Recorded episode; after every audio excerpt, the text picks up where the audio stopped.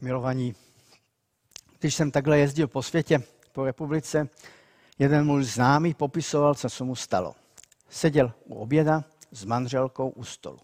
Najednou zvonek u dveří. Manželka šla otevřít a tam listonoš.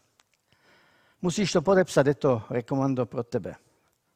Aha, co zas, Brňák? Ne, je to od soudu. Otevřel a tam žádost o rozvod. Se, manželka, se kterou seděl u stolu, podala žádost o rozvod. Neskutečné překvapení. Za půl roku se ho ptám, rozvedli vás? Ano. Kde teď bydlíte? Stále stejně, v jednom domě. A co, neodejdete? Ne, mám děti, vnuci jsou krásní, mám si to nechat vzít? Přišel jsem o všechno, ale už to nebudu měnit. Žijeme spolu pod jednou střechou, ale nejsme manželé. Manželství umí být náročné, manželství umí být ale krásné. A my budeme číst o velice, velice netradiční manželství, potažmo velice zvláštní rodině. Tentokrát snad poprvé vás poprosím, abyste si pokud jenom trochu můžete, našli a otevřeli svoje Bible anebo Bible v počítači. Protože není to zrovna snadný text. A touto knihou se budeme zabývat po celý advent 2020. Bude to kniha Ozeášova proroctví a dnešní kázání má nás kromě jiného uvést do situace, místa a času, ve kterém se to děje. Má nás uvést také do našeho času adventu. Celý rok se v kázáních držíme tady v Oldřichovicích předepsaných textů. Ale je to už několikátý advent, kdy jdeme tak trochu Oldřichovickou svojí cestou. Takže milost vám a pokoj od Pána a Boha našeho a Pána Ježíše Krista. Čteme z Ozeášova proroctví z první kapitoly. Slovo hospodinové které se, které se stalo k Ozeášovi synu Bérovu za judských králů Uziáše, Jotama, Achaza a Chyskiáše a za izraelského krále Jeroboáma, syna Joášova. Náročné. Začíná hospodinová řeč skrze Ozeáše. Hospodin Ozeášovi řekl, jdi, vezmi si nevěstku a ze smilstva její děti. Země jen smilní a smilní odvrácí se od hospodina. On tedy šel a vzal si Gomeru, eh, dceru Dibiámskou, ta otěhotněla a porodila mu syna. I řekl mu hospodin, pojmenuj ho Izrael, neboť já zakrátko potrestám Jehův dům za krev prolitou v Izraelu. Zruším království izraelského domu. Stane se v onen den, že přelomím Izraelovo lučiště v dolině Izraelu opět otěhotněla a porodila mu dceru. Řekl, řekl mu, pojmenuj ji Loruchama. To je neomilostněná, protože nadále nebudu izraelskému domu milostiv. Dost jsem jim promíjel. Domu judskému však budu milostiv. Zachráním je skrze sebe, hospodina jejich Boha. Nezachráním je lukem, mečem a válkou, koní a jezdci, a když odstavila Loru Chamu, otěhotněla a porodila syna. I řekl, pojmenuj ho Loami. To je nejste lid můj. Neboť vy nejste můj lid a já nejsem váš Bůh. Otče, já tě chválím za to, že jsi nám dal toto slovo. Moc tě prosím, aby skrze Ducha Svatého si nám ho oživil a vysvětlil. Dej, ať pochopíme tvoje jednání s námi. Amen. Náročný text. Jednou jsem i s mojí manželkou navštívil kamaráda ve firmě, kde pracoval. Představil jsem se, představil jsem je oba. Říkám Jance, to je můj kamarád Petr, Petře, to je moje manželka. Můj kamarád se podíval na mne, pak na ní, pak znovu na mne pak dlouze na ní. Říkal jsem si, proč se tak dívá. Znovu se zadíval krátce na mě a pak dlouze na ní a přitom nevěřícně kroutil hlavou. A tak ten můj kamarád se posléze zeptal mé manželky. Paní, kde jste nechala oči?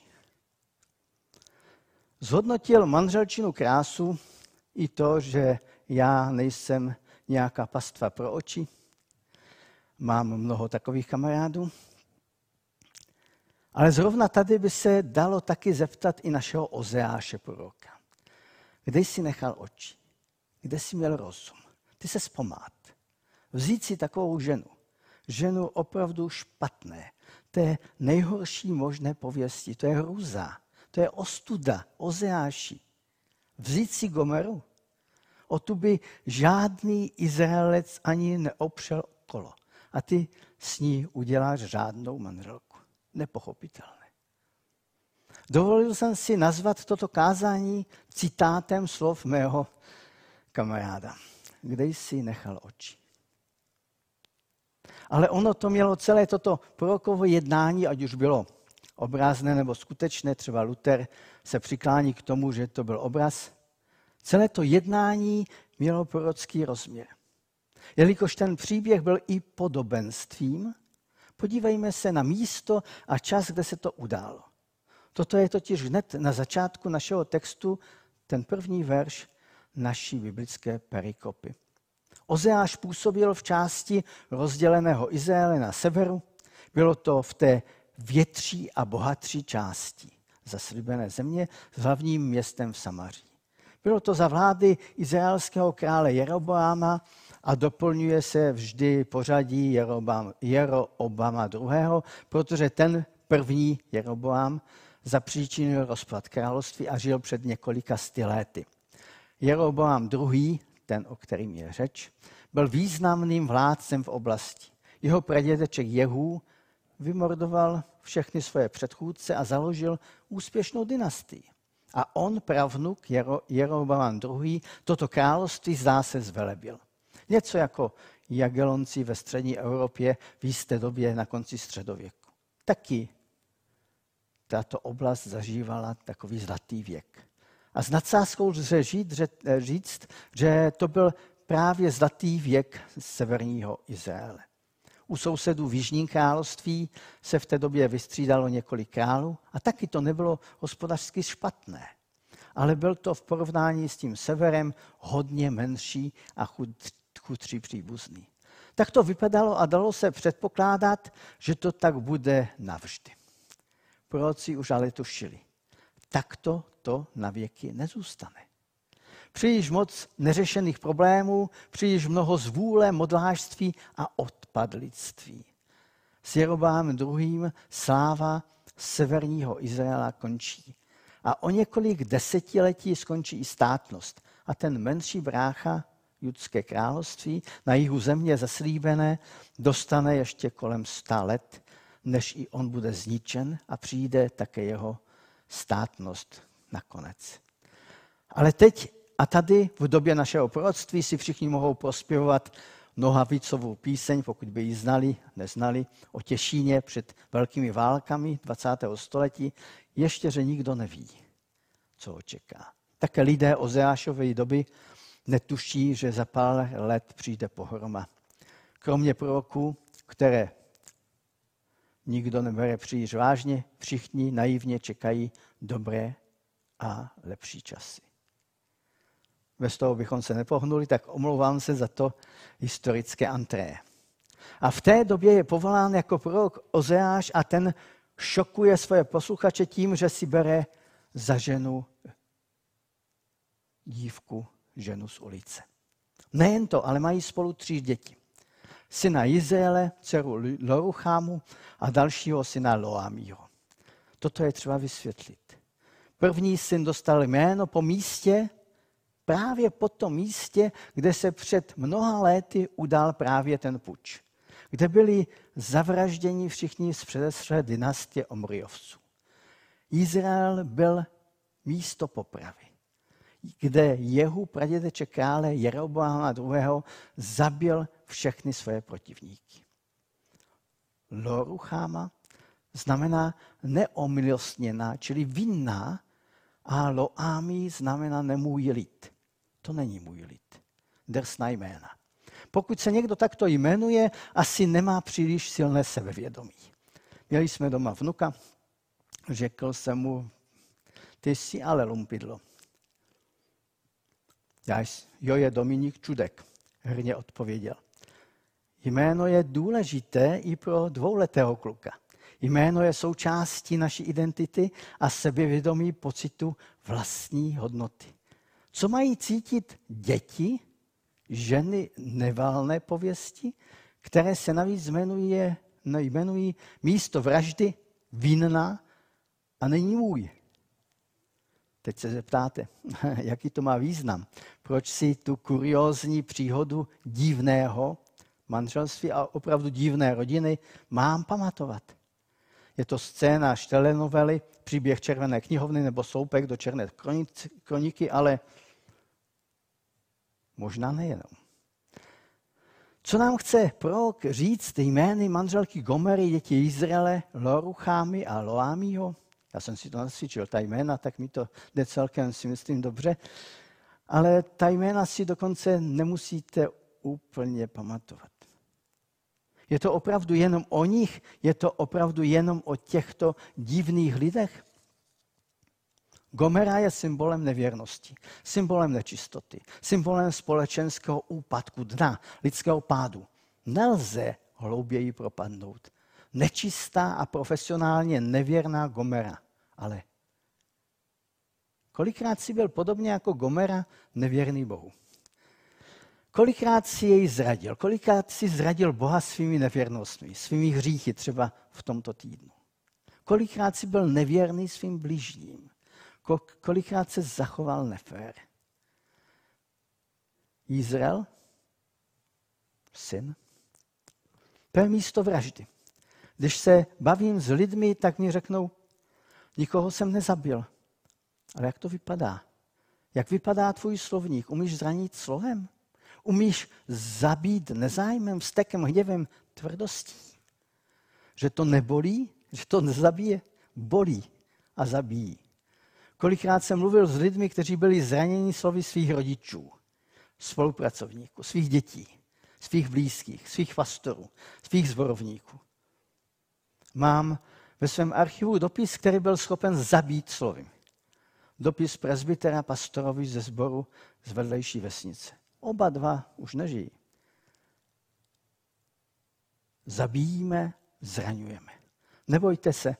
Lidi, lidé si pamatují naše slova, taková zraňující, zabíjící slova desítky let poté, co je v hněvu anebo neopatrnosti vyslovíme. Loruchama je neomilostněna. Jinak vinná, odsouzená. Necítíš se někdy odsouzen božím duchem nebo božím slovem? Vnímáš svoje odsouzení? Kolik lidí takto existuje s věčným pocitem viny? Kolik lidí žije s přesvědčením, že je nikdo přece nemůže mít rád? Že je lidé soudí a odsoudí. Lidé umí druhého člověka krásně odsoudit. Podívají se na člověka očima soudce, neomilostnění a řeknou vinný, vinná. Loám je nemůj lid. To je někdo odmítnutý. Už jste zažili odmítnutí? Když vás ti, na níž vám záleželo, poslali pryč? Nechtěli s vámi mít nic společného? Kolik jen jsem viděl lidi, kteří odmítnutí z dětství nikdy nespracovali. Celý život byli nešťastní. Rodiče mě nechtěli, kamarádi se nechtěli se mnou bavit a hrát. Víte, máme známe. Ti se přistěhovali kousek od našeho města. Mají dva kluky, ti kluci jdou na dvorek a tam je nikdo z dětí nejenže nepozdraví, ale ani neodpoví na pozdrav. Jsou jiní, neznají dobře češtinu, vypadají nečesky a tak jsou bez milosti odmítnutí. Kluci po takovém zážitku přijdou domů jako zbytí psy. To bolí i několik desítek let. Když jsem pracoval hodně s mladými lidmi. Kdysi dávno jsme právě na táboře s dětmi pozývali lidi z ulice. Prostě lidi, které jsme potkávali na ulici, bylo to těsně po revoluci v 89. roce. A pamatuju si jednu situaci, kdy jsme se modlili s jedním takovým grázlíkem z ulice a on v jistém momentu začal plakat a vyznávat nebo křičet, tatínku, proč si nás opustil? A tohle je v lidech třeba po celý život. A když si přečteme tento příběh, řekneme si divná rodina, nešťastná rodina, ale jdeme dál, nás se to netýká. Proč taky? Co já mám společného s těmi lidmi? Manželka proroka je bývalá lehká žena, živila ji nečistota ulice, první syn označen jako vrah, dcera odsouzena a vinná, další syn odmítnutý. Ale není to náš příběh? Ano, ten příběh je o nás. Těmi lidmi jsme my. Nevěrní jako Gomera, vrazi přestupující boží přikázání jako Izrael, vinní, odsouzení a neomilostnění jako Loruchama a odmítnutí jako Loami. A pak je tu ještě jedna osoba. Prorok. Jako ten, který zcela nepochopitelně a zdálo se nesmyslně přijímá nevěrnou manželku. Nejen nevěrnou. Který někde zcela nepochopitelně nechal oči. Pamatujete si téma našeho kázání. Ale tady to taky nekončí. Čteme dále několik veršů z druhé kapitoly. Zase pokud můžete, nahledněte do Ozeášova proroctví, druhá kapitola, první verš. Izraelských synů bude však zase jako mořského písku. Nikdo je nezměří, nikdo je nesečte. Na místě, kde se jim říká, nejste můj lid, buďte se jim říkat synové živého Boha. Synové jutští a synové izraelští budou pospolu shromáždění, ustanoví si jedinou hlavu a vyjdou z této země. Veliký bude den Izraelu. Řekněte svým bratřím, lidem můj a svým sestrám omilostněna. Je to bomba. Nastala absolutně radikální změna. Změna identity a změna jmen. Co se stalo? Objevují se tam slova, která známe. Už jsme si na ta jména zvykli. Izrael místo vraždy zažije jiné dny než vraždy a bezpráví. Zažije velké úžasné dny. Z člověka, který se jmenoval ne můj lid, je lid můj, který prosperuje a je z něho naopak člověk, který se jmenuje syn živého Boha. A z neomilostněné je omilostněna. Z vinné je ospravedlněná. Prorok je obrázem Krista. To on se postaví za svou nevěrnou ženu, přijme ji za pravověrnou manželku a požehná svoje děti. Ne, ten, ten šílený příběh není, pozor, není o Ozeášovi, o jeho nečisté ženě a nepovedených dětech. Je o Ježíši, který se postavil za nás a vstoupil do tak divného vztahu s námi. Člověk by se ptal, pamatujete si ještě na mého kamaráda, který zhodnotil mě a moji manželku? V tomto případě by se člověk ptal, Ježíši, kde si nechal oči? Několikrát jsem četl v rabínských výkladech Tóry o rádoby diskuzí Boha s anděli při darování zákona. Anděle namítají hospodinovi zástupy. Proč to hospodině děláš? I tak to špatně dopadne. Lidé nejsou schopni dodržet tvůj zákon. Nedělej to. Tak to vysvětlují rabínské výklady písma. Většinou s nimi nesouhlasím, ale v tom jsou opravdu přesné v posledku člověk vždycky končí jako Gomera, Izrael, Lorucháma a Loami. Vždy to končí neschopností splnit boží pozadavky. Bůh se rozhodl dát desatoro, zákon. Dalo by se zeptat, kde jsi nechal oči, proč, proč to děláš? Lidé opravdu selžou, nezvládnou to. A lidé opravdu selhali. Došlo na slova, že nejsou schopni plnit boží požadavky. Ale stalo se něco ještě úžasnějšího. Bůh se pak rozhodl poslat svého syna. A člověk se ptá, co jsi na mě viděl, že jsi se na mě podíval a dal si mi šanci? Že jsi mi dal šanci tisíckrát znovu a znovu. Proč si to udělal? A advent je právě o tom úžasu z toho, kde si nechal oči. Kde si nechal oči? Toto dva a půl tisíce let staré proroctví je opravdu adventní zvěstí. To je evangelium. Dá se, dalo by se ptát Boha zcela v adventním duchu, proč tady posíláš svého jediného syna? Nevidíš, jací to jsou lidé, jací oni jsou? Nevidíš, že to jsou Izraelové vrazy v myšlenkách, skutcích, hněvu, slovech? Jsou to leruchámy, lidé neomilostnění, vinní a loamiové odmítnutí a stojí za to se na ně vykašlat? Jsou to hříchem ušpíněné Gomery? Kde si, hospodine, zástupu? Hospodine, zástupu, nechal oči. A Bůh odpovídá, moje oči jsem nechal na svém synu, který se stál místo nich hříchem. On za ten hřích bude potrestán. Hospodin řekl svému synu Ježíši, jdi. A on šel.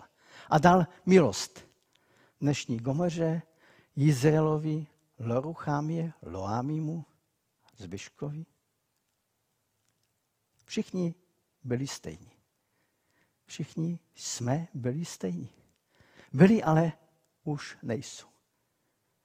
Všichni jsme stejní, ale tak to nemusí zůstat.